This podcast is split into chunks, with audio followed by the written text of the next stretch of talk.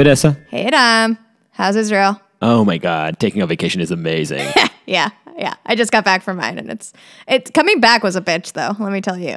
yeah, the the return is harsh, Back very to harsh. reality, not as fun. But here we are. We're back. Welcome to Uncertain Things. Back from our much needed vacation. And actually, just before going on vacation, we recorded one, I think, one of my favorite interviews with Sarah Isgur. I personally was not at my best because we were just recovering from an all night celebration of your fiance's name oh, day. Oh yeah, I forgot. So there was still a lot of alcoholic residue in my in my brain. I was fine, and my partner was incredibly hungover. I, eh, for which I take full credit. But Sarah was fantastic to talk to. yeah, she carried it. She's the co host of Advisory Opinions podcast with David French, whom we had on the podcast previously. And she has a career in uh, political campaigning. She was the campaign manager for Carly Fiorina and was even part of former Attorney General Jeff Sessions' Department of Justice for a while for the Trump administration, the early days. So she was there for Jeff Sessions' recusal and the beginning of the Mueller investigation. That was fascinating. Hearing her first person account of that. So as a political and legal analyst, she is, is something else. The other thing I also thought was really interesting was like one of the reasons why she got into politics in the first place was that she was a big fan of the West Wing. And I have to say, like, I don't think I've ever met a person in real life that is more like a West Wing character than Sarah Isgur. She's like a real life, real life Aaron Sorkian creation there. She really freaking is. And this actually brought us to talk about certain issues with which she's been grappling herself. That she joined the Jeff Sessions Department of Justice, at least according to her, and it opens up a whole question about the subjective moment of deciding to join the Trump White House. But according to her, the way she recalls that she joined the administration thinking that she's going to be one of those players waiting in the dark to ensure that government isn't pushed off the rails under Trump. She saw it as her duty to put herself as a guardrail against Trump's creeping authoritarianism and just brutish incompetence. But now, almost five years later, with the pandemic and Trump trying to steal an election on January 6th, she started asking herself, did she do the right thing? Was going there, was being part of that administration and keeping it intact, by in fact mitigating some of Trump's worst impulses, did she actually allow the administration to survive longer than it should have and even perhaps legitimized it to some extent? At the very least, by concealing some of the worst practices and aspects of the administration. But that's that's the key point though that the concealing that was the thing that she found most problematic. She was like if the public doesn't know how bad this administration is because I'm preventing the bad things from getting out there, then then perhaps I'm doing them a disservice for when they go to vote, right? I think that was that was like the key insight that she that she felt around or or, or ambivalence, I guess, that she felt around her decision. and to be honest, I'm, I'm still thinking about this. I have no clue what I would have done. And yeah, we'll let our let our listeners decide what they think.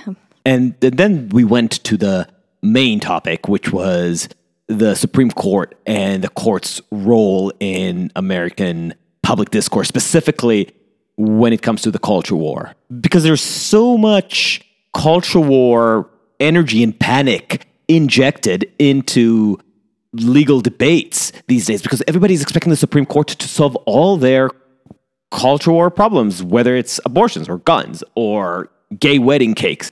And with lawmakers completely abdicating their responsibility to legislate in favor of performance, as we've discussed on several other conversations, like our talk with Yuval Levin or Martin Gurri, the Supreme Court becomes the eschatological site of culture war Armageddon. And that's not good. Yeah, and for me, as someone who doesn't doesn't follow Supreme Court news, it was very fascinating for me to get the like the backstory of each of the justices, the kind of p- politics, I guess, of their their interactions and the histories. It's like very much like office politics of like the why certain areas of their ideal ideologies have come out in response to the group dynamic that as the, as the court has changed over the years, and that I found very interesting, and I did I did not know about. And she has a theory about the makeup of the court that doesn't quite conform with the way that the media usually covers it, where you'll normally hear about the six to three split a sharp conservative bent. When she's saying, wait, wait, wait, wait, wait, there's actually something a lot more interesting and complicated happening here doctrinally. So it was an absolute pleasure talking to her, but I should apologize because I'm editing this from Jerusalem and it's not my normal station. And so I've encountered some technical difficulties that I did not anticipate, and it might manifest in some unexpected ways during the, the recording. So I apologize in advance. There was a lawnmower or two too, but we we we went right past that. That didn't really matter. Or rather, it went past a lot of cicadas. yeah, yeah, the lopped off cicada, maybe. so it's great to be back from vacation. Well, maybe not great. It's okay. It's okay to be back from vacation. Please follow us on uncertain.substack.com or wherever you get your podcast. Share it with your friends and enemies. Spread the word. And if you want to chat with us, we are Uncertain Pod on the social media sometimes. And most importantly, if you want to help us, please give us a five star review on Apple Podcasts. This really, really helps us reach more people. So thank you. And with that, Sarah Isgur. Have you ordered the new uh, biography of Justice Harlan? no. Uh, it's called The Great Dissenter. If you are not super in, like if you have not already read three biographies of Justice Harlan and you remotely like legal history slash American history slash the hero of a story that you didn't know, um, you need to get this. I, book. I, Like, I, it's- am sold. it's um uh, Peter Canellos. I always butcher his last name, but he's a Politico uh, reporter or Mm. editor. Um, and I mean, Justice Harlan, he's a slave owner with a black half brother that he grew up adoring. And he becomes the lone dissenter on race it, through the whole Reconstruction era. And his dissents are now like he's a man out of time. And it's crazy because, you know, you think like, oh, sure, like I would have been against slavery. Maybe you would have, maybe you wouldn't have, but you wouldn't have been Justice Harlan. Like Mm. to be so separate from your own culture and time and era, I think is so rare. Like I have, I don't read his dissents and think like, yeah, yeah, I probably would have written that. Like, no, clearly I would not have.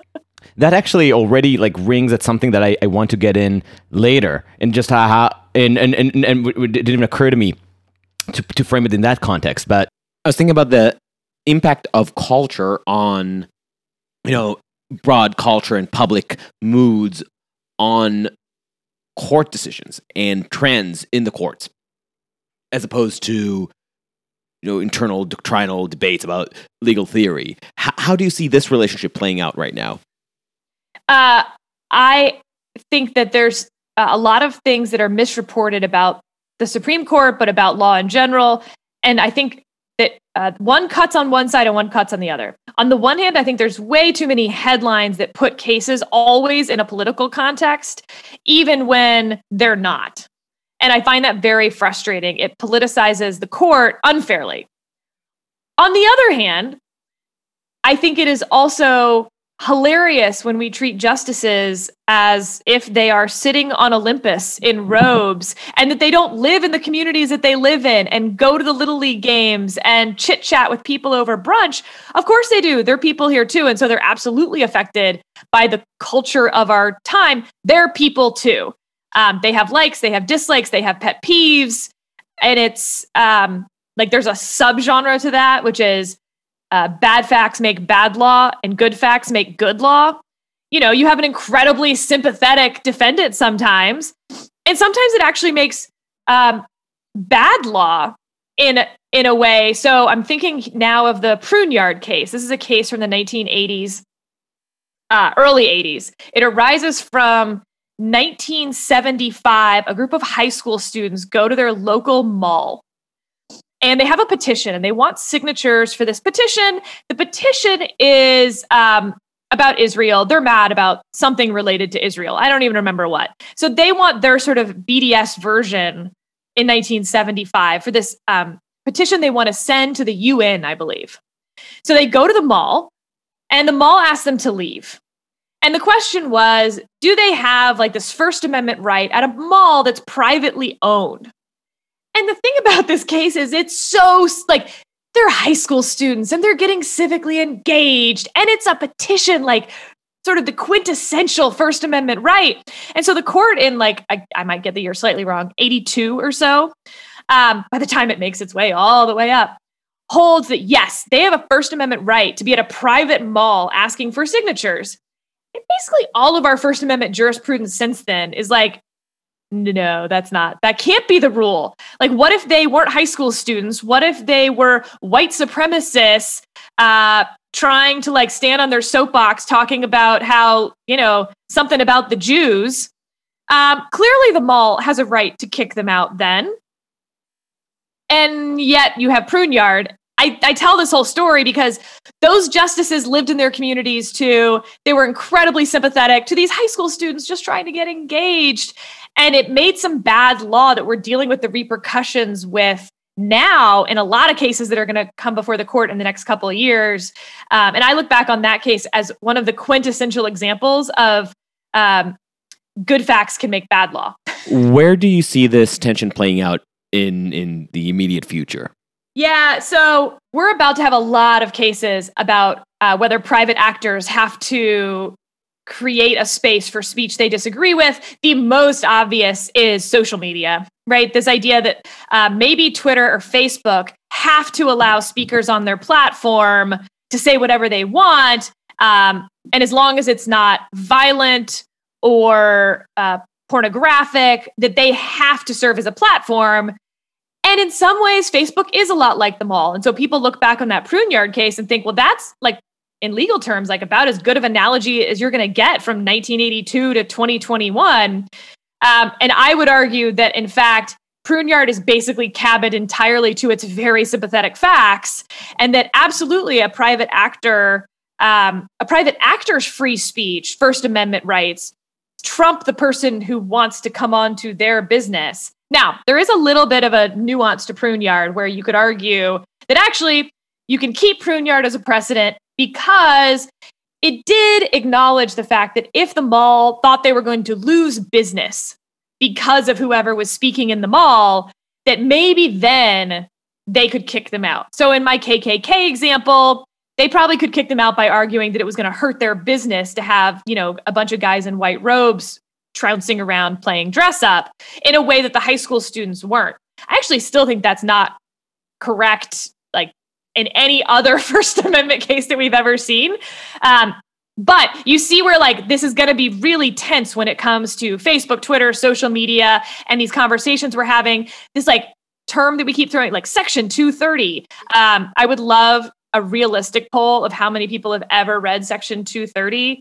Uh, and anyone who says they understand it, like, is lying. Frankly, it's all a lie.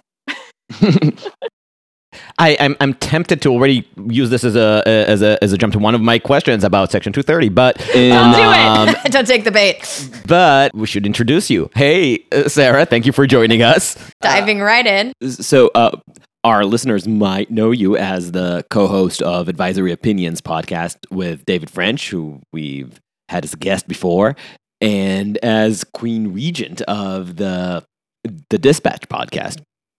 But while you may consider this the epitome of your career, you've had uh, uh, quite a, a, trail before it. So how how did you get here? How did you climb up this Olympus? It's a long and winding story. Uh, so I grew up in pretty rural part of Texas. I did not know that humans lived in cold temperatures, and so I made the mistake of going to Northwestern uh, near Chicago for four years without socks. I literally lived without socks for four years, and it was I don't know how I still have ten toes. Um, I actually went as a math and chemistry major, and then uh, the 2000 election happened, and I just became obsessed with this idea of um, of politics and how how like in the balance this stuff all was. So I that's what I decided to to do with life, career. I don't know, at least those four years in college. Um, so I pursued campaigns for a long time. Well, but what was it? What was it that engaged you? Exactly. I mean, if I'm being really honest, it's like the combination of the West Wing and SNL skits from that year. Remember the lockbox skit? and nobody knows where the key is, just Tipper and me. I mean, I, like the way that our culture engaged with politics, and that was before the recount. Um, and then you have this recount, and it felt like I don't know. I I I was very into American history, but it always felt preordained. And I guess what really struck me about the 2000 election is how it really could have gone either way. And again, like pre recount. So then the recount happens, and you're like, whoa. Um, when you say preordained, I, am interested in what you're thinking. You, you preordaining the sense that every election you kind of know where the path is going, or even more deeply in the sense that the system is basically stagnant. What has been will always be.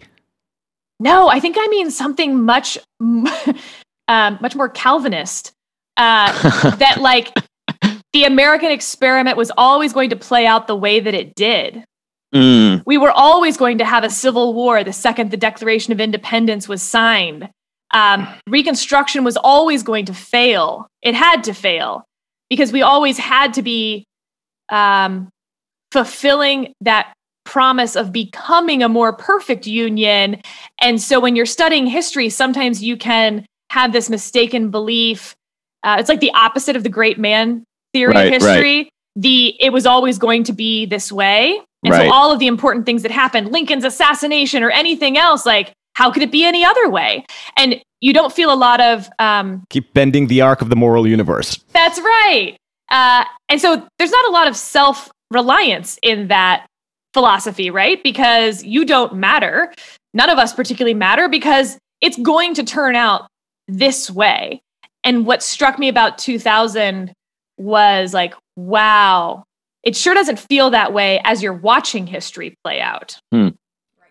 You know, this is something that I've been struggling with myself because I realized I I thought that I have eschewed many religious and cultural biases that I grew up with, and, and I thought that I have a very you know sober approach to history, whatever that means. I mean, I guess even even just this definition alone shows how still biased I am in my uh, cultural perceptions, but this is the opposite of drunk history. It's sober history. Exactly. exactly. It's not, just history, just not as fun, but with a lot less people throwing up in the end of the episodes. Then I started thinking. I think it, it was similar to your Pro, at least somewhat to your process in, in 2016 and and throughout the, the the Trump years, just realizing how captured I was by this concept of progress without even understanding it. And like you, you call it preordained. I would see it as progress because obviously new technology will make a better world. Obviously, um, um, we are all converging on a single understanding of what it means to be in an open, more more free society, and that arc of the moral universe just keeps keeps bending in the right direction. Obviously, it's just a matter of tweaking. Now we're at the end of history and then you realize no no no no no no no people people could very happily adopt i don't know um, um, types of regimes that i thought until until the, the, this past five years have been completely forgone or just like left to decline. But it was just a matter of time until everybody around the world would catch up with with this wonderful uh, um, um, vision of democracy shining city on a hill etc so it's it's it's difficult to come to terms with this. It's the arrogance of the present the right? arrogance of the present. Put yep. ourselves in the position of what it felt like in 1932 to live in the United States and watch what was happening in Germany, or for that matter, to live in Germany.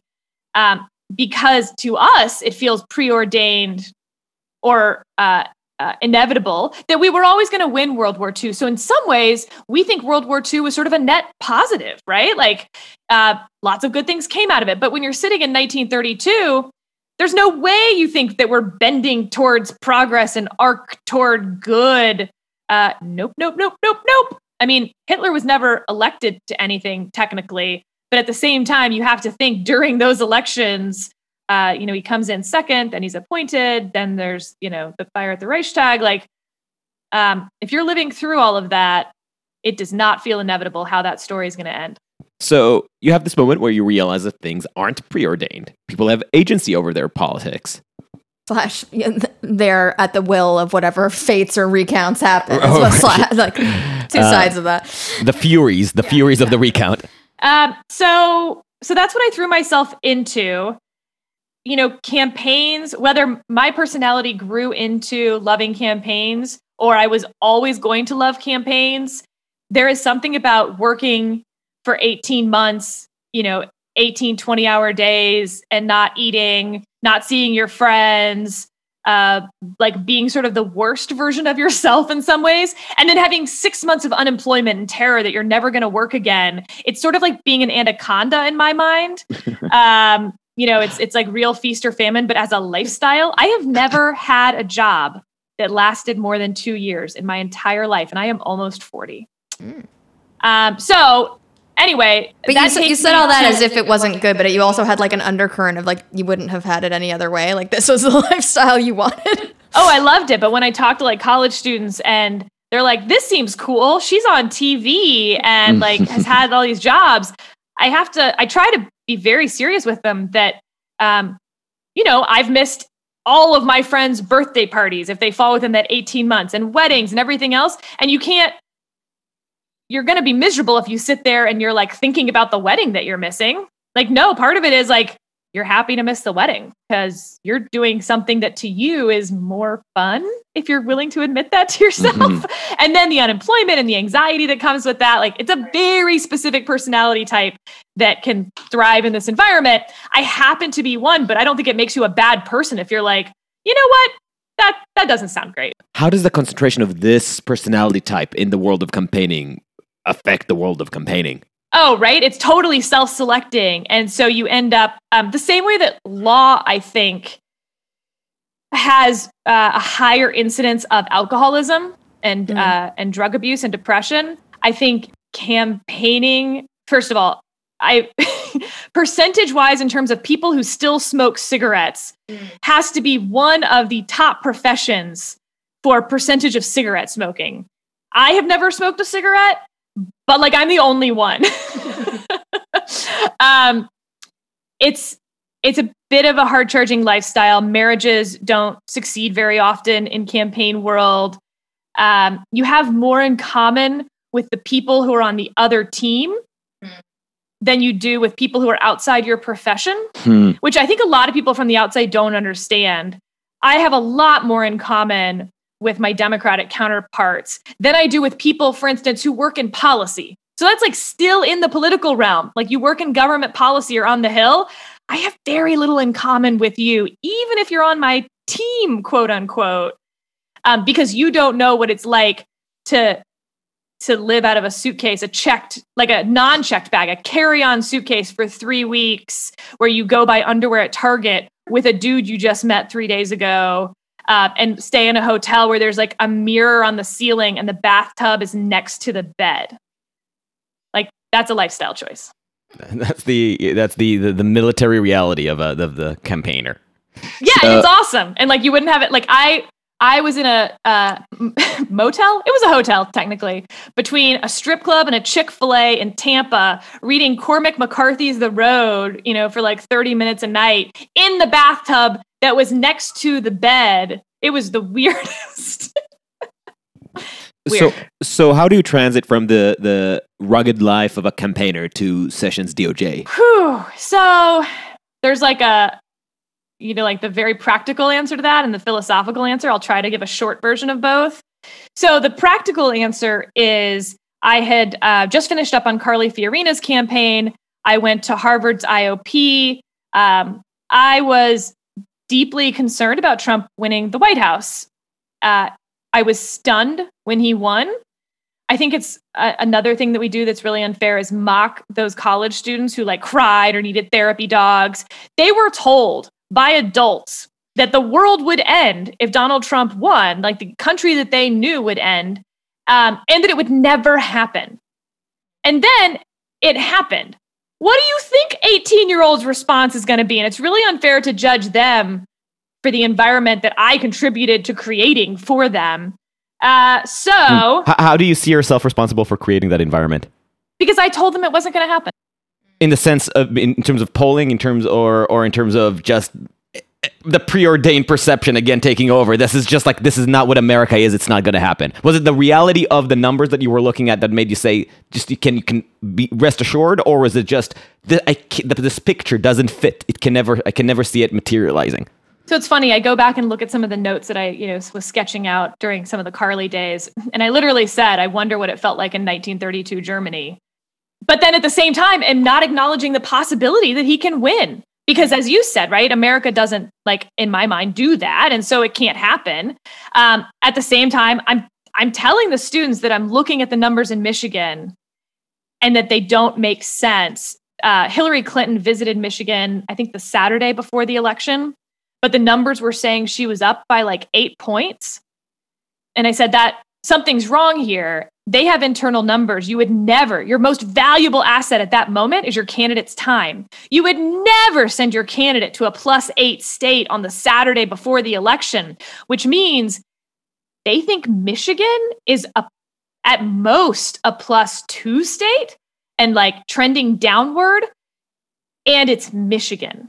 And I, I remember like saying all that in class on Monday um, and saying, but look, that being said, you know, it still can't happen.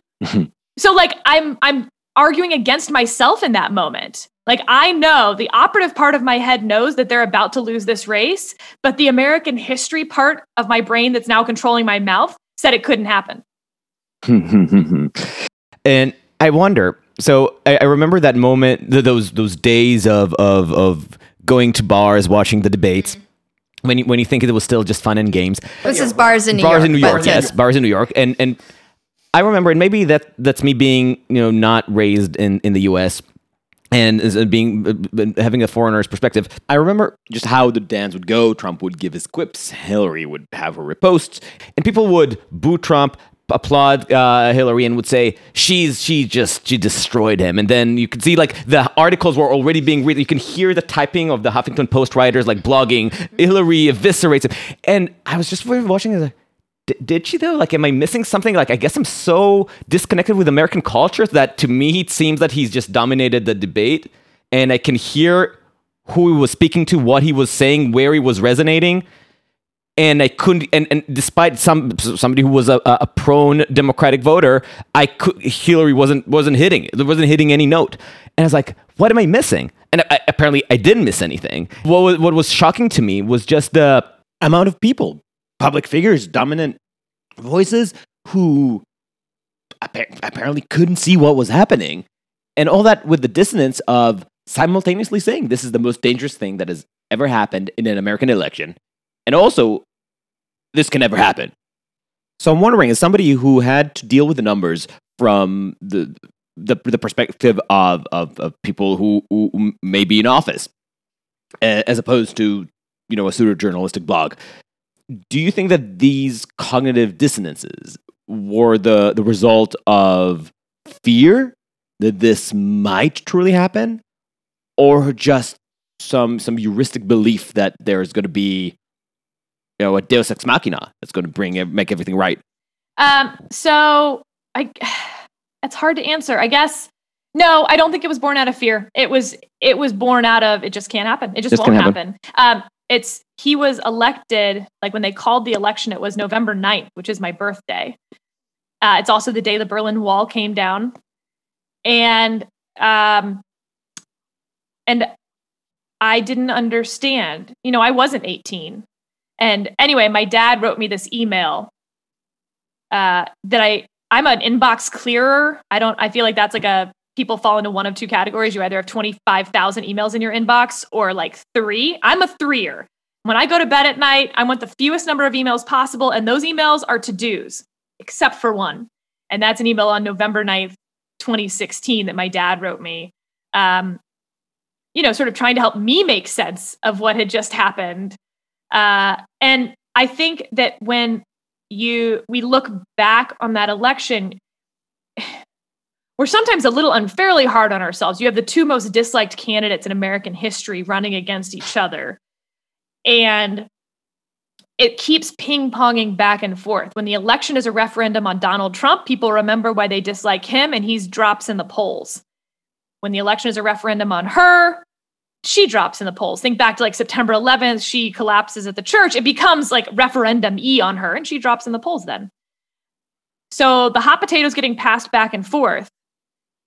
And Jim Comey gave the hot potato to Hillary Clinton in those last right. few days. Do I think that Jim Comey is the reason that Donald Trump got elected? I think that's a little unfair. Like in law, we have something called proximate cause and but for cause. Um, like, yeah, like but for that, maybe he wouldn't have won. Jim Comey is not why Donald Trump became president. So, like, people need to. McKay Coppins, who wrote the piece kind of daring Trump to run, is not why Trump became president. um, there are a lot of factors going on worldwide. No, it's John Stewart's fault. it's John Stewart's fault. Now, yeah, yeah, obviously it's just totally John, 100% on him. Um, but I do think you have to bear in mind just how so deeply disliked they both were. And you can run, I mean, the numbers six ways to Sunday, as I have. I still go back and look at the 2016 numbers sometimes. Um, you know, like late at night, a question will pop into my head. And it is um, it is a perfect storm. Polling also had issues this time around, right? I, I think this was the first thing that we we talked when our interview with David was on November fourth, and results were still kind of leaning Trump. And I remember the sinking feeling of, but you said that the polling were right this time. And I think I may have put David just a little bit on the spot because the two of you had just come out with an episode before the election saying how the polls were going to be right this time because lessons were learned and corrections were made. So, what's up? Yeah, so they didn't get it right. The difference is that it didn't change the outcome this time. Right. And so people are having less of this uh less of a know, fit. Hairsuit uh, wearing fit about the whole thing. Uh, so, first, let me just say I love that we trust polling less. I think it makes for lazy political reporting. And so, I would love if everyone just decided on their own that polling is totally useless and we shouldn't even look at it anymore, let alone write headlines on it or stories or use it for, you know, every cable news segment. Take John King's magic wall and smash it, put a sledgehammer through it the freedom that we will feel after polling. Um, yeah, so that's all to say. To the extent I'm about to defend polling, I would love a world in which we use no polling. Um, so the theory of the pollsters, when you're looking at fewer than 10% of people you reach out to responding, is that the 10% were no different than the 90% in the ways that were meaningful. Uh, and the problem for them is that they only have to be different by like two or three percent for it to take over your whole polling problem. And so it turns out that the 10% that were responding to surveys were meaningfully a little bit different than the 90%, not by a lot. Um, I think that the whole like the phantom Trump thing, the like Trump voters don't answer surveys, isn't true in 97% of Trump voters. But if it's true for 3%, that they're 3% more likely to not answer that poll than a Biden voter, your polling is going to be pretty crappy. Right. And and so it's a little unfair to make it sound like they're just idiots who can't put together a poll or that they're idiots who think that Trump voters respond to surveys as often as Biden voters. Yeah, 97% of the time they do. Uh, but of course, when you're talking about a close presidential election, 97% ain't good enough. I was actually really interested in the polling around the New York City mayor's race mm-hmm. Mm. uh, and totally decided that I was just not going to pay any attention to the polls because who, I mean, talk about a race that's hard to poll. 5.6 million registered voters in New York City and turnout, which they didn't know what turnout would be. They were like, turnout will be between 600,000 and 1.1 million. Well, that makes a huge difference. If it's 1.1 million people, then you missed 400,000, you know, nearly a third of your electorate when you polled. Um, nevertheless, they got it, you know, pretty good for when you're talking about a 10% turnout number, which is way different than a presidential number. So at, at some points, I think we should be in awe of how good pollsters are in a really hard environment. And at the same time, stop thinking that they're scientists who are, you know, just adding one plus one. It's not quite that either. Uh, So I, I sidetracked us like completely from your narrative. Um, I'm, I'm, I'm, I'm at fault. That, that, that was the short practical explanation of how you got to the Sessions DOJ. So then So you're sitting in front of the classroom. You're telling the t- the, cl- the kids it'll never happen. Cut to it happens. then what? cut to it happen. Um, I get a phone call asking me, you know, the next week whether I'm interested in joining the administration. And I was very honest. I said, you should probably go back and see all the things that I said about the guy who just won. That being said, I was raised to believe that if you are asked to serve, you have a duty to serve. If you have something to contribute, you have a duty. We want good people in government. We don't just want sycophants um, and toadies. And so I did. Um, and I was very, there's a reason I went to the Department of Justice. I'd worked there twice before. Um, I love, I literally love the building. Like, I, Best reason to work anywhere. it's an incredible building. The artwork in it, if you ever have the chance to take a tour of the Department of Justice artwork, the uh, chief librarian will give you a tour. Um, oh my gosh, my heart just sings. It is, uh, you know, built in 1932, so it's all these WPA projects, and and they the artwork is trying to convey what the rule of law should mean. It's aspirational. It is showing race in the country. It's showing gender in the country, and not in a way that was remotely realistic in 1932, which makes it to me more beautiful. That that is not the reality that they were painting. It was the future that they wanted. Um, how great is that for a for justice? Which that is sort of how justice works, right? Justice is not a reality; it is an aspiration. Anyway, talk about sidetrack. Sorry, I get very poetic about about my favorite building. Um, I also knew the Department of Justice had some independence from the White House and had a responsibility to hold people accountable when necessary. Uh, I thought that I was particularly well suited to defend the 120,000 people who worked there. Maybe I was, maybe I wasn't. You know, the Russia investigation happens, and it was my job every day to go out there and, at least in my view, um, be the front line as literally on both ends of Pennsylvania Avenue. So DOJ is at 9th in Constitution. Um, so the White House is to our right, and the Hill is to our left. I mean, every single day we are taking sniper fire from both directions. And my job was to sit there and like repel every advance to protect the people behind me who were actually doing the work so that they didn't have to worry that they were about to be targeted. And that sounds like I'm being overly dramatic, but it was not. I mean, they were trying to pick off members of the special counsel's team, career folks within the department, um, make examples of them, try to get them fired. And I loved being the defender of that team. And um, that was an honor. Now, I wrote this op ed in the Washington Post because at the end, so the White House tried to fire me like four times. Um, in the end, they were obviously successful. Uh, I was relieved of my duties uh, the day after Sessions was fired. Um, I was always sort of uncomfortable after that with the concept of we need good people in government. Hmm. And I couldn't really figure out why. And so it took me, you know, like 18 months to write this thousand word op ed to try to explore my own feelings on why I was uncomfortable with that notion. Because, like, why, right? Like, we, it still makes sense to me. And what I decided was that at the same, for all the reasons that you want good people in government, it also obscures what the principal wanted. Every time that we told Donald Trump that something was illegal, that he shouldn't do something, that he couldn't do something, voters were not getting a true sense of what a Donald Trump presidency meant. And you fast forward to 2020, I published the op ed in December, by the way, of 2020, which will become important here in a second. But you fast forward to 2020 and he gets, you know, whatever it was, 74 million votes.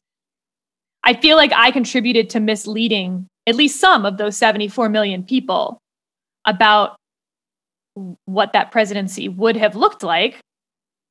Now, the problem is fast forward a week after I published the op ed, I published it on Christmas Eve, and you have January 6th. And thank God we still had some good people in government who refused to go along with that. What if we hadn't? That was So- that was my next question. Yep. Yeah. So like I, I my thesis was at both bolstered because that's who Donald Trump would have been for four years without good people in government. Um, and I think then perhaps he would have been more repudiated at the ballot box. At the same time, then you have January 6th, where like the institutions of American government became so vitally important. the mm-hmm. the depressing question that that that is ringing in my head as when I heard you speak would it have mattered if they had a bigger a a clearer more transparent picture of who the man is Right. because don't we did didn't we know from early days and just despite all the things that were prevented the things that got out gave us a very clear picture of who the man is what his ethics are his understand his approach to power So I don't think so. um, yes, there is some percentage of voters who would have voted for him in all of his flaws.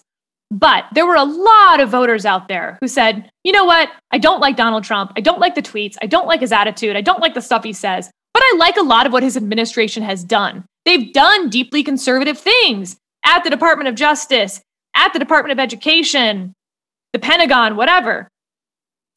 Um, I feel like I misled them. That wasn't Donald Trump doing those things. That was all the people who just slotted themselves into these slots because he didn't know not to put us there in a lot of ways. um, two, there's a, a small but mighty contingent of what I call the But Gorsuch voters. they didn't like anything about what Donald Trump did. They saw his authoritarian tendencies. But Gorsuch, like, but getting those seats on the Supreme Court, they felt like was their only bulwark against authoritarianism coming from the left. Mm. Um, I don't know that. Um, yeah, I mean, I think January 6th was a real problem for the But Gorsuch voters. So on the one hand, they got three Supreme Court justices. Wow. And on the other hand, you had, um, you know, a president who, in my opinion, tried to topple the American government. are are you scared that if he's in power again that this time he'll know not to put you and your likes in in office and the damage can be more permanent I do not contemplate a world in which he's become president again because that's the least of our problems. Like, no, of course, it it will be so different than the four years of his presidency. I think it is hard for us, hard for me to fully convey how different that will be. Um, I think that if he came into power again, um, that actually, I don't think he'd relinquish that power again. And are you worried about? I mean, I, I, I listen to you talk about, so I do know that you you you are worried. But uh, to what extent are you worried that the the, the playbook of the past four years, from how easy it is to hollow out institutions, and in the past year, seeing how easy it is to sow doubts in elections, are you afraid that this is something that could be replicated with or without him? Yeah, so bearing in mind everything I just said about 2016 and what I said before 2016, no, I'm not worried at all. I think our institutions um, proved incredibly strong over the course of four years on January 6th. I think that there's going to be a lot of books that come out about last summer and just how strong our institutions were in ways that uh, a lot of folks didn't see. Really, the Department of Justice and the Pentagon in particular. Uh, incredibly important to maintaining uh, all the things that we hold dear. Um, I do not think it's easy to manipulate elections. I think it is easy to convince people that it's easy to manipulate elections. That is a danger. Actually manipulating elections, pretty hard. Um, I'd like to ask you some questions about the Supreme Court, if we can. I know we, we spent a we were meant to talk about that for a lot more, but everything else was just so interesting that we kind of just kept on teasing it out. But I mean, so I'm I do not follow law as closely as Adam does, and so uh, my perception of what's going on in the Supreme Court, having vaguely paid attention, is that it seems to be really conservative at the moment. So, but with talking from Adam, he, he's kind of explained that from your perspective, there's more of a three-three-three kind of division. Would you mind un, un, unpacking, if you will, how that how that works? So, first of all, um, I believe 10% of Americans think Judge Judy's on the court. So, okay, I'm, I'm a little bit better than that. That's right. So, I just want to be clear, like no mockery here. So, with the confirmation of Amy Coney Barrett everyone thought that this was a 6-3 court that like why even pay attention to the Supreme Court anymore because conservatives now will run the table. I think that was always an incredibly naive view of how the Supreme Court works. Um, a, most cases actually do not fall on a linear conservative to liberal axis. Um, it's at least two axes, uh, if not sort of three dimensional. And the reason that I sort of prophesied the 333 court um, is because, so fine, you have Breyer, Kagan, and Sotomayor. But first of all, let's break them apart a little. Kagan's number one thing is precedent. She wants to protect the court's precedent. She's also the most sort of politically savvy. And I don't mean partisan, I don't mean R or D savvy. I mean politically, like the way someone's really good at office politics. She is all about um, winning people over to her opinion because she joined the court in the minority. She was always going to be sort of in that liberal minority. I think she planned for it. Um, it was a brilliant move by the Obama administration to put Kagan on the court. I also happen to think she's so smart, one of the best writer on the court right now. Um, okay, so you got her. Breyer's all about, you know, Breyer was on the court as the junior justice for 11 years. Uh, the junior justice is the one who has to answer the door at the conference.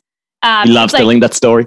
Yeah, I mean, it's like for 11 years. And then, even when he's not the junior justice, he's still the junior justice on the liberal side. He's always going to be in Ginsburg's shadow. He is now just coming into his own sunlight and blooming like a beautiful little blooming blossom, like an awesome blossom. Uh, and so you have sort of a whole new Justice Breyer in a lot of ways. Justice Breyer, sort of known for his six part balancing test and metaphors that run wild, um, you know. But imagine if the defendant were a baguette and the prosecution were a tiger.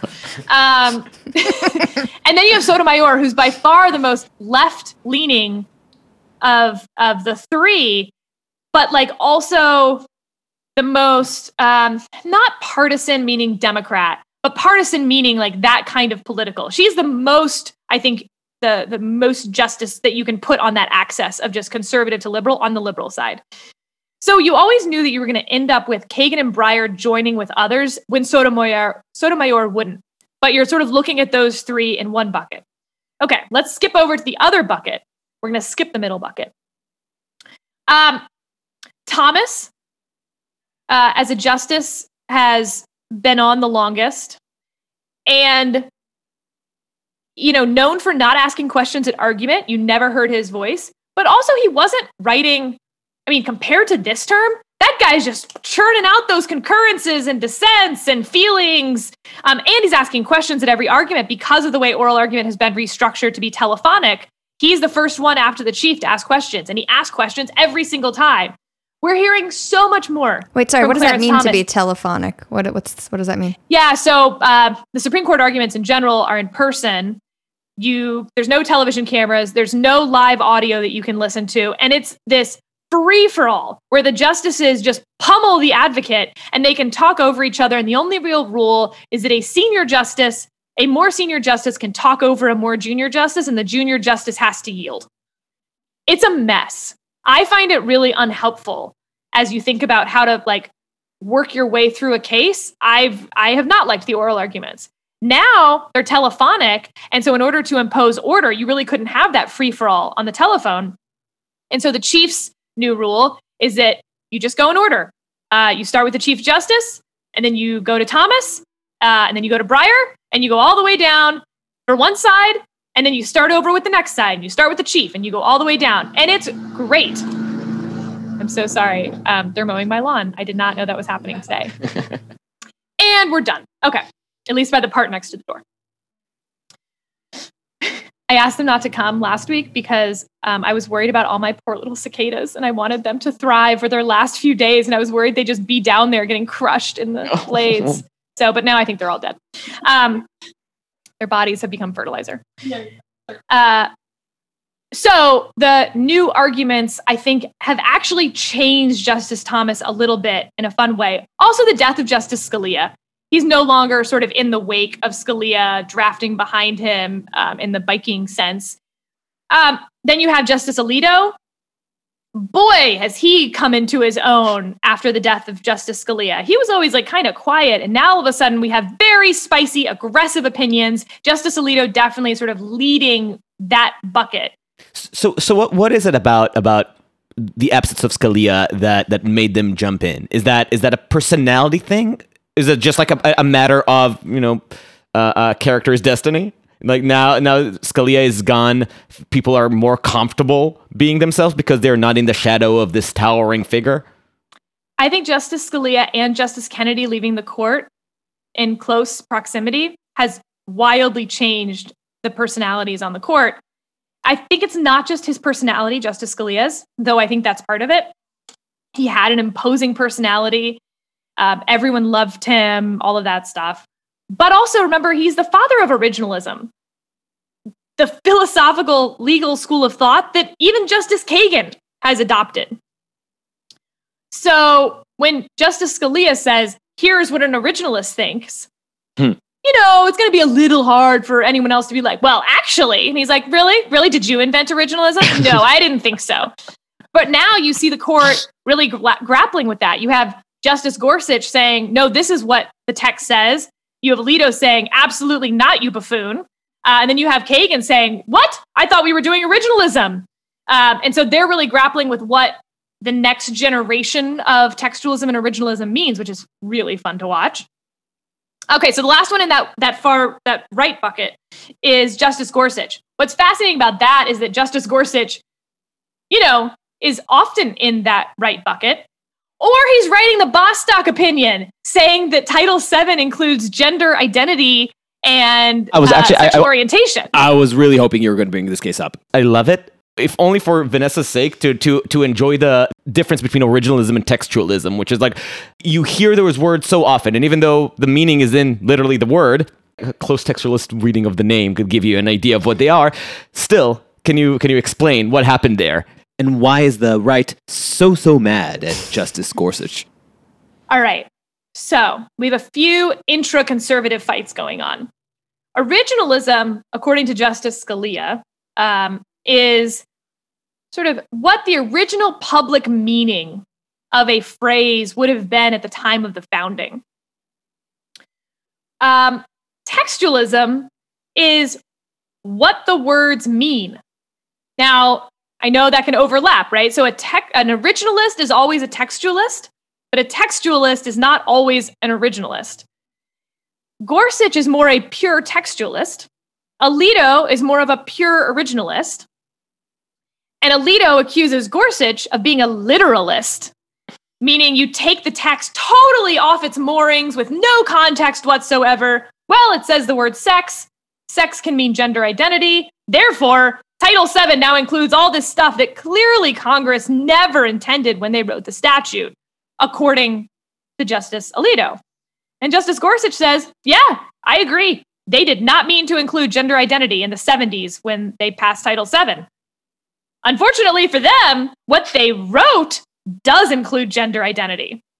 And that's the difference between a textualist and originalist. So you can end up with deeply conservative reasoning from Justice Gorsuch that leads to wildly liberal results. And so, if all you do is write about the Supreme Court with that political lens, you're very confused. But if you're following these intra family feuds that are happening within the conservative movement, I mean, you're getting your popcorn out and you're like, "Ooh, say more."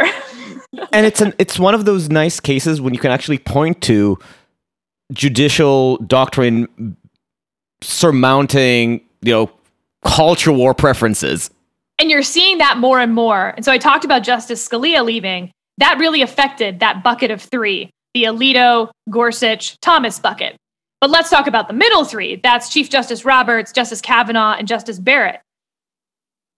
I mean, I cannot emphasize how much Justice Kennedy leaving the court has, I think, scrambled the politics with a small p of the court all over the place.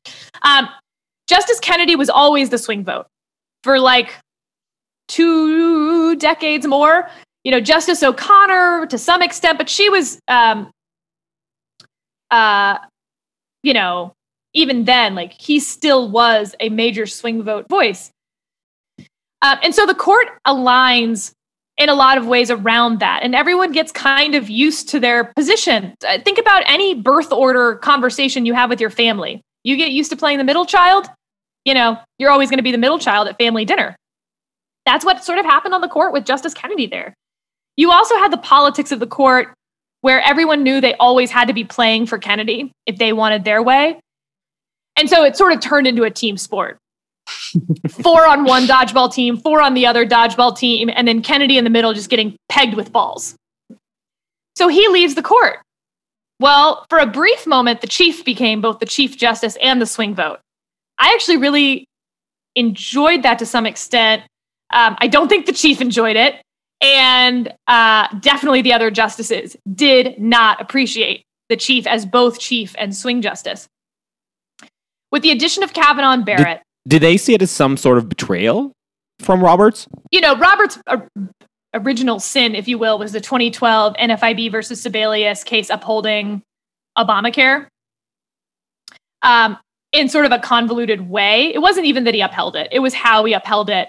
Uh, as as one person, sort of steeped in his confirmation in the conservative movement, told me, um, it was the first time that we'd been betrayed by one of our own, by someone who looked like one of us.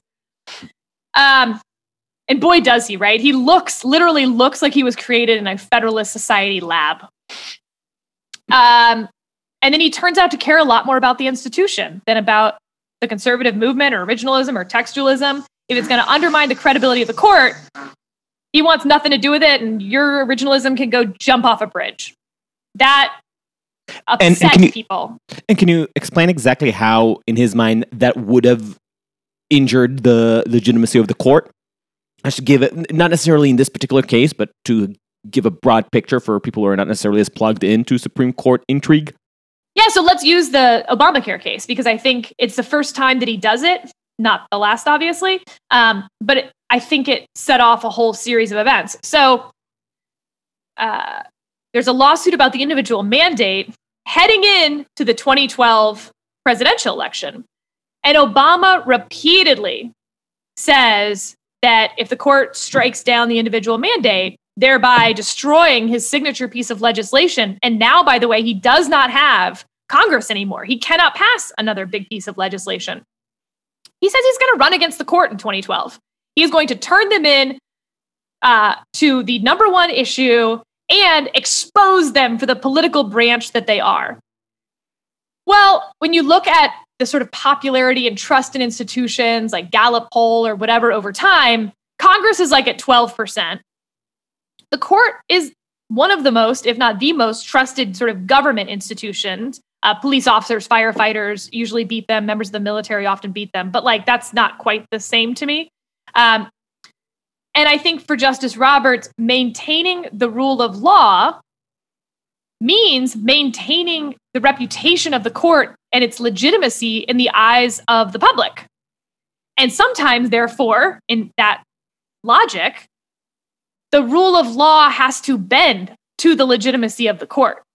Now, his detractors would say, then it's not the rule of law anymore. That's not justice being done. You are politicizing the court by trying to not politicize the court. And I think there's good evidence that that's exactly what's happened. But I think if you don't take seriously what the Chief Justice is trying to do, that you've missed how hard that job really is and what it would mean if Obama had run against the court in 2012. Like failure of imagination if you don't think that's a tough um, debate on both sides. So, so that's the position of the chief when he's the swing vote there for like one term, like half a term. It is really fun to watch for someone like me. But then you get Kavanaugh and Barrett joining, and now the three of them are the swing vote together. And oftentimes, um, it's not all three of them. You may pick off two. Sometimes it's the three. And it makes it way, way more interesting, way less uh, 5 4 decisions. You're going to see very, very few 5 4 decisions, I think, moving forward from the court. Um, a lot more 7 2, 8 1. You know, so far, I think we've only seen one six three with the alignment, you know, the, the six Republican appointees versus the three Democratic appointees um, in any of the major cases this term. And it was on the right of union representatives to enter, you know, private property to like, you know, go rah rah union stuff. Uh, there was a California law mandating that they could. There was a lawsuit about whether that was then the government sort of taking property from the farmers in this case. That was a 6 3 alignment. But again, if you think of them as the swing vote, as the three justice swing vote, you know, it changes how you view even the 6 3 decisions. And what for them, for the swinging three, are the, the main issues at stake? They all care about the legitimacy of the court, though not to the extent that the Chief Justice does. They're very much looking forward all the time of how this case will affect the next case and not just the law that's being made, but winning over the fellow justices will be harder if you write some really aggressive dissent or something about like what a moron Justice Breyer is. Well, it's got a little hard to go knock on his door the next day and go, "Hey, do you want to join my majority opinion in this other case?" Um, so there's that aspect to it. I also think that um, overall they want the smallest outcomes as possible. So the Supreme Court, in any given case, can sort of have these broad sweeping statements of what the law is moving forward, you're going to see fewer and fewer of those. You're going to see much more like, okay, well, with these specific facts and this specific defendant or plaintiff, um, here's how this case is going to come out. But you know what? We're not really going to give you any guidance moving forward on like how big a decision this is. You know, taking the angry cheerleader case, which is my favorite case from the term. This is a case where a uh, high school student doesn't make JV cheerleading, goes home, real angry that night, gets on Snapchat, and um, she uses the full term. I will not, out of uh, respect for your audience, I suppose. Um, F cheerleading, F school, F whatever, uh, middle fingers up. And she gets suspended from the cheerleading squad. And the question is um, the schools have a right to restrict speech when you're at school. Do they have the right to restrict your speech to punish you for your speech when you're not at school? That's like sort of a simplistic way of putting it, but that was the question. And the court today said, um, it's hard to have a bright line rule about this. Look, in this case, no, they can't punish her speech. It wasn't disruptive, you know, F cheerleading, like whatever. That's adorable. Um, but like there could be examples where you can suspend them. And so we'll just have to see how those cases play out. XOXO, the three swing votes, you know? um, and you're going to see more of those. You know, they could have had, I wanted the case to come out that absolutely not. You know, let's think of this as like four different um, types of speech. Uh, on school grounds, talking about school business, Okay, fine. I even I think that the school can probably police that. On school grounds, not talking about school business. You know, you wear a um, F the draft t-shirt to school. Can they punish you for that? I don't think so. But they can according to the Supreme Court. Okay, so then you've got off school related to school. That's what this was, right? She's talking about cheerleading. Uh, and then you've got off school, not related to school. Surely the most protected speech that students could have.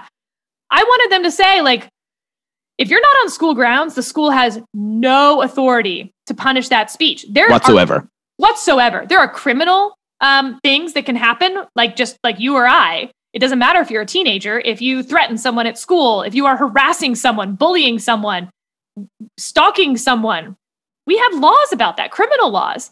Go after them for that. But this idea that school administrators who have no real training in the First Amendment and are state actors can punish you. And by the way, you know, if you're at a private school, of course they can punish you because you have consented to having your First Amendment rights curtailed.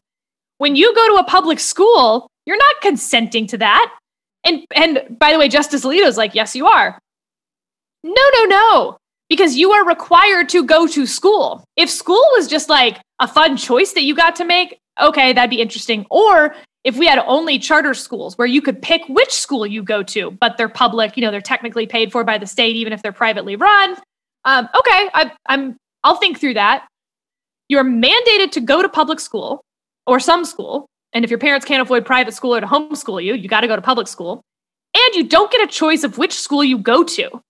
How possibly then could you have waived your First Amendment rights by showing up that day? You're forced to be there.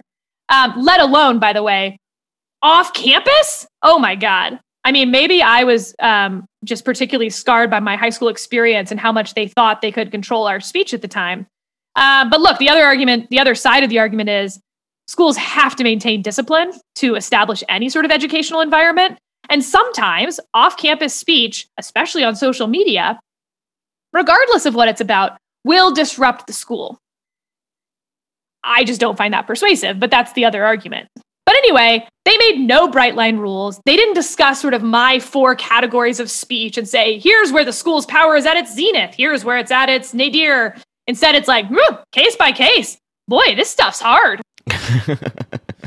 and what what like why is that that that the, the, they're shying away from a more sweeping decision do you think is it i think it, it goes back to that institutionalism mm-hmm it's harder to write those very political headlines. It's harder to turn the court into a political punching bag in an election year if they're deciding small ball. That being said, this term had cases that lent themselves more to that. Next term is going to have a hell of a lot more. It's going to be a lot harder. So you've got the first real test of uh, Roe, uh, Roe v. Wade uh, you've got a gun rights case. You will probably have a case on affirmative action that'll be like the affirmative action test case at this point of whether schools can consider race uh, or whether these schools can discriminate against Asian American students. You will not find a reporter in the country that will write about the outcome of those cases in the headline in anything other than political terms, in what we would consider political terms. It will affect the legitimacy of the court. And by the way, Roberts, Kavanaugh, and Barrett know it. Now, what's really interesting to think about is it takes four justices to take a case. So, who were the four justices who took that case to then force the hand of, frankly, the other two justices in that swing bucket? My guess has been that Thomas, Alito, Gorsuch, and Barrett agreed to take the abortion case to force Kavanaugh and Roberts to pick a side. Any intuition as to where it's going to land? Obviously, we didn't have any hearings yet, so this is reading the tea leaves of the tea leaves. But just based on court makeup, do you have any intuition? Any hunch? So I think that the on the gun case, for instance, uh, in 2008, the court held you have an individual right to keep a gun. The question in this case is whether you have a right to bear that gun outside your home. I think they will find that you do. That, of course, the state can restrict that right, but that you have some floor right to, to carry your gun outside your home, which basically New York has said you don't. The abortion case is much tougher because there actually aren't that many people in the legal community who defend Roe. Legally speaking, Roe is kind of a hot dumpster fire of an opinion. Um, now, it doesn't really matter because you fast forward to Casey in 1992, which we always talk about Roe v. Wade. Roe v. Wade, for the most part, doesn't matter, except that it said you have a constitutional right to have an abortion. That's it. Casey was the one, though, that laid out, um, you know, the state cannot uh, put an undue burden on that right. And so then we've been arguing about what an undue burden is for the last forever. This is about a 15 week ban So you could not have an abortion after 15 weeks in Mississippi if this law is upheld. Um, you don't really need to get to Roe, but also if you did get rid of Roe, I, you know, that will obviously like people's heads will explode, but only for lack of understanding what came after it and what the actual state of the law is. Um, what's far more likely is that you're going to have a change in the Casey test, that what an undue burden is, or maybe we're going to get rid of that language altogether. Something about Casey is going to change. I don't know whether they're going to uphold the 15 week ban or not. Abortion jurisprudence, though, will change no matter what, whether they uphold it. I don't think they're just going to say, oh, we strike down the 15 week ban, no change, all good, see you later. So that actually takes us to the real big question. Like, and you, you, you took us there organically. We're in a time of, I don't know if you noticed, some partisan passions. In our body politic, For most people, you call it, they read the headlines in, in, in terms of politics. I say they read the headlines in terms of culture war. That is actually a far better way to say that, and I'm going to steal it from you. and this just gets compounded by the fact that our government is not functioning the way it should. We have a legislative branch that is utterly dysfunctional, a veritable ghost town, all, I guess almost. Uh, we have a, an executive branch that is temperamental, changes with every election, and could completely reverse course. And so the only place where long term decisions are being made on policy, on the law, is the Supreme Court. And in the public's eye, has turned SCOTUS into the site where the culture war gets adjudicated. So, do you see a discrepancy, to say the least, between how what the public sees as the role of the Supreme Court and what the Supreme Court actually is, or how justices understand their role? And do we have a problem there? there is a huge gap there. Once Congress abrogated its power, desire, authority to legislate about our problems, it fell to the court to fix things. And that has put the court in some um, untenable positions, is like the weakest way to say that, because even for justices that want it to be Congress's job to fix this statute in question, let's say, they know that they won't. And so, again, back to our very first topic like justices are people too. Um, they don't want to create chaos just because it'll be easier and like it's a punt. Um, now, by the way, one fun exception to that is Justice Gorsuch's opinion in a case called McGirt last term where Congress just wrote uh, a law kind of poorly. And the result was that most of eastern Oklahoma is now considered Indian territory for criminal law purposes, but maybe a whole bunch of other purposes. We'll find out. Um, you know, he was like, look, I know this will cause chaos, but you're the ones who wrote the stupid law. Rewrite it, pass something else. That's fine. You can fix this with a wave of a pen, but it's not my job to fix your statute for you that actually is happening more and more rarely. And so the result is Congress does even less because they don't have to. There's no pressure to. And the courts find more of these political arguments at their foot. Um, it's bad for the court, but it's really bad for the country. You want the politically accountable branches to pass legislation to solve our problems. You don't want nine people in robes doing so. And I think we're seeing why. Like these culture wars are the result of that. Um, so I blame Congress entirely. The problem is the way the incentives are aligned in Congress. Right now, the incentives are not aligned to do anything. And that sucks. But I'm equally concerned by the shifting expectations of the public because at some point that also affects policy. It also affects actual politics because elections are decided based on the way people think it will affect the courts and because that's actually the prize. They're not voting for Congress because they want Congress to pass law. They vote for Congress because they want the Senate to confirm their justices. It's an extension of the But Gorsuch voters. Like there's more and more But Gorsuch voters every time Congress punts and the courts take up the issue. It just breeds more of these types of voters. Understandably so, they're being rational actors. Um, you know, a member of Congress of the House recently. And by said, the way, the but Gorsuch works both ways. Although, um, at least there's every bit of evidence that there's about 15% more Republican But Gorsuch voters compared to Democratic But Gorsuch voters.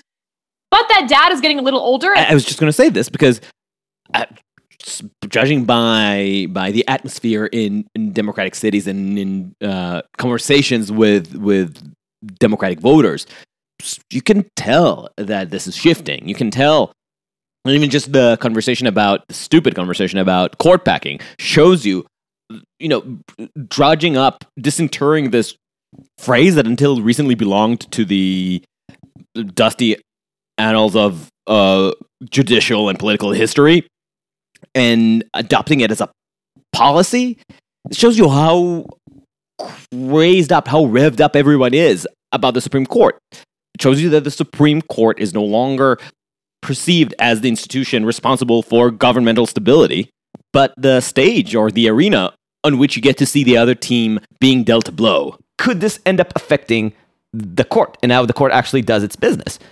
I think it already has. You know, um, the court packing, this current push for court packing will fail. But I absolutely think if you look at um, some of the opinions at the end of last term as Biden's running for president, as the court packing calls um, are getting stronger. Uh, you have an abortion decision where Roberts flips the exact same statute had come up in 2015. He voted to uphold it. And this time he voted to strike it down, saying that, well, but like the court already voted to strike it down in 2015. So I'm just going to continue that precedent. Uh, you have the Bostock opinion on that we talked about with uh, sex in Title VII, including protections for gender identity and sexual orientation. Um, you had a, you know the McGirt thing. Like uh, the result of that is that it's very hard for the left to say, well, these are purely political decisions. They're coming down exactly on partisan lines. Therefore, we're going to treat it like a partisan actor. The court's aware of that. The more those decisions happen, and I think this term you see a lot of 9 0 decisions. Even when they're having these little intra fights and like, I concur in part 2A, but not part 2C. Um, they're very aware. I mean, Justice Breyer is wildly against court packing. He gave a two hour speech um, about it. They're aware that part of the way to defeat court packing, to maintain the institution, is to not look like you can predict the outcome based on who appointed who. I think that they're taking that pretty seriously. And I think the results, especially this term, but also last term, bear that out. And, and you seriously think that there is a chance that if that wasn't a threat, if the public mood would have been different, results would have been different? Yeah, I guess I do a little. Yeah. Wow. Is that a good thing or a bad thing? Because well, in this is way, the argument about the chief, right? Where some right, people say that that is undermining the rule of law if you're willing to change your vote based on something other than the facts of the case before you. And others say, yeah, but surely the American experiment is more important because if that falls, then the rule of law is gone anyway. And I'm sympathetic. The idea if you add justices to the Supreme Court, the rule of law is gone then. And I think, you know, I I try not to take a whole lot of sides in the sort of partisan culture war parts of the court. But it is so disingenuous when people say it's no big deal to pack the court because it was never set at nine justices. Yes, and they were subtracting and adding justices not for those partisan reasons back then. So it didn't undermine the rule of law. And by the way, you want to go back to the rule of law at the time of Dred Scott? It wasn't great, folks. Um, that's what the Supreme Court was back then. You know, the history of the Supreme Court, it has not always been such. It has built that institution. It has built its legitimacy in the public's eye brick by brick. And, you know, the famous Justice Jackson, the Supreme Court made its opinion, let's see them enforce it. Yep. That resulted yep. in the Trail of Tears. Vanessa's uh, uh, spouse, who's still recovering from last night, I find myself arguing with him exactly along these lines. I find myself channeling my inner Breyer in bringing Jackson's famous statement, but the, the, entire process of developing legitimacy, and it's one of the the, the vanities of the present of, of the present, as we discussed. That assumption that because we were born into a version of American democracy that is stable, that it has an equilibrium between between the branches, assumes that this is just how things are, and that it's simply resilient enough to withstand any small changes that policymakers might come up with. And again, by the way, this is not just a, a, a Democratic problem. I would argue, and I don't know if you'd agree, that what McConnell did with Merrick Garland really pressured pu- the, the public legitimacy of the courts. And the in many ways, I think it has created or at least radically exacerbated the current um, nomination arms race on both sides. So the confirmation battles are so Montague and Capulet at this point. You're going to go all the way back to Bork, aren't you? A lot of people started paying attention at the Merrick Garland phase of the confirmation battles. And I think that's the mistake that McConnell made was sort of assuming that everyone was 45 years old. Surely you remember Bork, you remember what your team has done, so I'm right. in the clear. Yeah, Reid got rid of the filibuster. Y'all, you know, we have a whole verb to bork someone and it doesn't mean boink. Um, and then they say, like, yeah, but there was stuff happening before Bork. Um, I think the confirmation battles have become so toxic. And the justices want so badly for that not to be the case. And there is nothing they can really do about it. I would argue that what the Merrick Garland rallying cry became for the left, the Kavanaugh hearings became for the right. Mm-hmm. And so you have both sides so much more entrenched than they ever have been on this issue. I do, uh, to clarify something I said, I said that I found, found it so disingenuous what the left was saying about packing the court. I want to be clear if it were a 6 3 court appointed by Democrats, absolutely the right would be the ones arguing that packing the court is a totally fine thing to do, I think. And I would also say that's illegitimate. So um, I think it happens to be the Democrats making this argument right now. Uh, it's not that I think it's a particularly Democrat based argument. And do you think that it's possible? Do you worry that in 10, 20 years, we might get a new crop of you know, law students that are, are have, have absorbed the current passions of the culture war, actually changing the system internally in, in a way that is more receptive and responsive to culture war arguments than institutional ones? Right, those students that were crying at Trump's election, where where do they go? Where do they go? Or the opposite side, yeah. You can see some of that logic with the deeply misguided people who infiltrated the Capitol on January 6th. As, as you said, if you tell them and convince them that democracy is being stolen, what's a more democratic and patriotic response and an American response than organizing a mob and launching an onslaught on the House of Government. That is absolutely true. And it is not to excuse any behavior, but absolutely, you tell people that their country is under threat from tyrants. Um, and that an election was just stolen, which is the bedrock of our democracy. Yeah, they did the thing that they thought patriots do. Um, yeah, and again, like I, I think you could easily imagine the situation being flipped, where uh, Donald Trump did try to steal the election from Joe Biden, uh, people would have showed up uh, on the on the left. Um, so you know, I'm very bad at predicting long term future events. I will not do that. I will say, however, in order for that to really work out, either the incentives have to change pretty dramatically, or one side has to unilaterally disarm and the other side has to acknowledge that.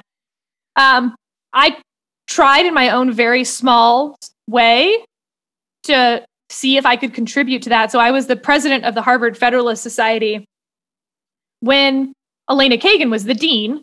I got to know her well. I, I mean, I told you, I think she's brilliant. I think she's the best writer on the court. I thought that back then. When she got nominated, there was this discussion because she hadn't been a judge that she wasn't well qualified to be a justice. So I agreed to be on a uh, like you know before the White House press corps saying, "Look, I'm about as conservative as you get. I am the president, the former president of the Harvard Federalist Society, the largest student chapter in the country, and I'm telling you, I think she's well qualified." Uh, that has made no difference over time. you know, like there was no army behind me being like, "Aha, ah, this will solve the confirmation problems. Uh, it got a lot of people on the right pretty angry at me, and um, you know, won me no goodwill on the left because they assumed I was doing it for some nefarious, secret conservative uh, purpose anyway. And I think that is part of the problem you see in almost every culture war. Switching sides is punished, not rewarded. Like, uh, and I'm thinking here, you know, of the never Trump Republicans. Um, you know, the left is very quick to say that, like, look, if you're a Republican, you're still a white supremacist just because you're against Donald Trump. Like, guys, take the W. These people are trying to join in your cause. Who cares if y'all agree on voter ID? My God, there are bigger things at issue here. Um, and in our current politics, for some reason, it's not addition, it is subtraction. And so there's just not a lot of incentive to have strange bedfellows. You only want bedfellows that you've known for a very long time and you're in a committed relationship with. I have no nasty tweets that can surface up later. That's oh god. Well, that's a whole a whole other conversation that I think is unfortunate. So last question. I, so I'm going to put you. You're on the pessimist side. I'm an optimist about America. It's just like on every individual question, I might sound a little pessimistic. While the individual parts may be close to doomed, in some, they are bright and hopeful. Going back, uh, you know, even though I, I guess some part of me knows that this isn't true, uh, the American experiment is the most radical one that has ever been tried on Earth. I refuse to think it's going to fail on our watch. Hmm. So my final question is something that I, I, I like asking people generally. What do you think are currently the worst blind spots on both sides? Yeah. Um, look, on the left, I think the two major blind spots are huge culture war issues, which generally are going to be where the blind spots are. The more it's a team sport, the less you're willing to engage in the other side's arguments. Uh, affirmative action. And also, the more you think you have to lose. Yeah, yeah. Um, affirmative action and abortion. Um, I think that the terms pro life and pro choice are meaningless. I think we need to start talking to people about like what what is a law you actually want? What do, where do you think the government's role is in this? You know, like at the press briefing yesterday, the day before, they asked Jen Psaki, does the president believe that a 15 week old fetus is a human being? And she said, if you're asking if the president believes that a woman has a right to choose, the answer is yes. No, that's like the worst way for us to have this conversation.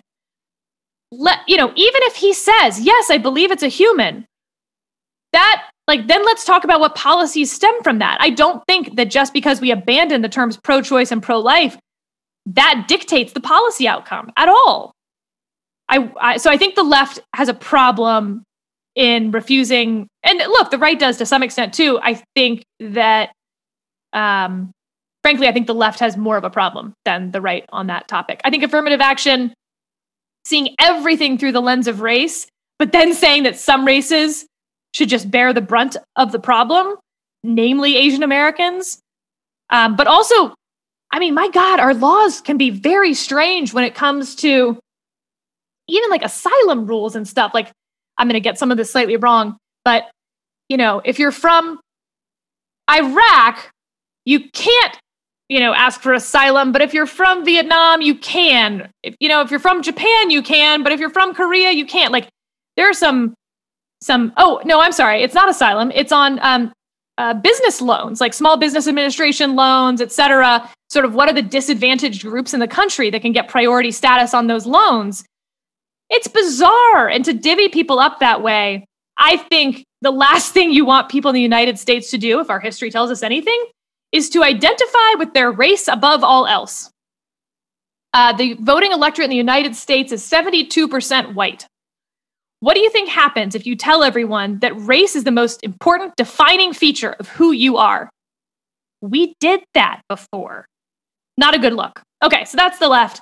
On the right, um, 100% immigration.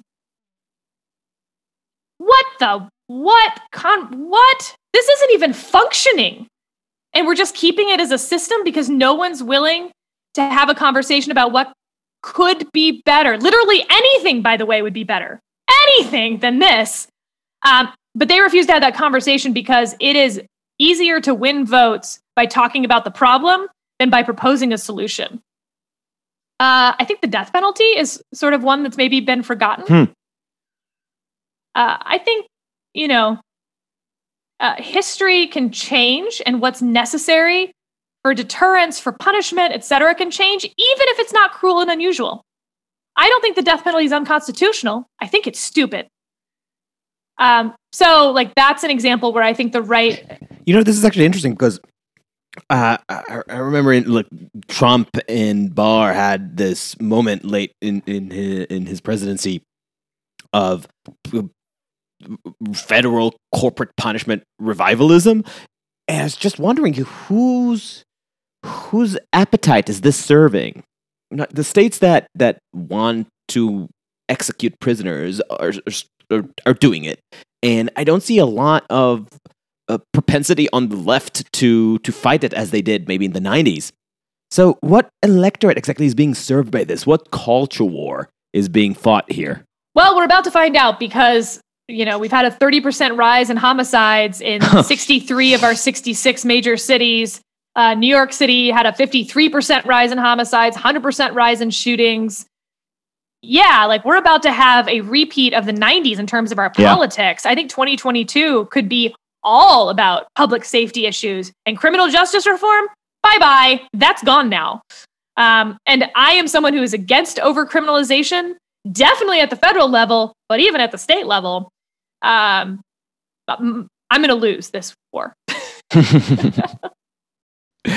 Uh, Sarah, thank you so much. Thanks, guys. Yeah. So, closing thought go read The Great Dissenter 100%. or just read the Wikipedia page on Justice uh, Harlan, and that will get you in the mood to go read about him more. Um, we should all aspire to be Justice Harlans on some issue in our own life. I loved your last question because I think it is the question that Justice Harlan answered correctly for his time. And I think that too many of us don't even ask that question. And every day we should be asking, how can I be more like Justice Harlan today? What is that issue that no one else sees that I can fight for? Do you have a poster of him yet in your house? Or just or just a tattoo. You know what? My son just turned one year old. Like, is it too early to get him a little Harlan tattoo on his little butt? or, uh, or at least uh, uh, what would Harlan do t-shirt. yes. Oh man, I hope they make those. I'm gonna go. Is it too one. late to rename him Harlan? Well, you know, I I have a rule in my house that like whatever mammal comes in the door next gets the next name on the list. So who hmm. knows? Could be a baby, could be a dog, could be a tortoise. You never know who's gonna get named Harlan. Could be a bear. I'm very into cicadas, so we're just lucky Right. I didn't name a, a cicada that could only live for five weeks. Well, it's not a mammal, so it wouldn't have counted anyway. Oh, good point. Yes, I did specify mammals, not arthropods. So Sarah, are you are you are you dying under the this this this uh, inundation of of court decisions? No, thriving. I was made. I was made for this storm. Thank you for listening to Uncertain Things. Follow us on uncertain.substack.com or wherever you get your podcasts. Give us a five star review on Apple Podcasts if you're feeling generous. And until next time, stay sane. What do you feel like talking about this weekend? This pre-weekend Oh, I'm always for more sooner. Friday's right? always Like weekend I'm a hungry, hungry hippo. Like I will just eat all the pebbles and gorge myself. Um, I don't worry about the fast. There's uh, like a movie from the late '90s with Ethan Hawke called Gattaca, Yeah. and the whole yeah. So the whole premise of the movie is like you know this guy who shouldn't be able to overcome and like be as strong as he is is, and his brother asks him, you know, how were you always able to beat me swimming out into the ocean? He says, I never left anything for the way back. Like that's my life mantra. Who cares what happens after this?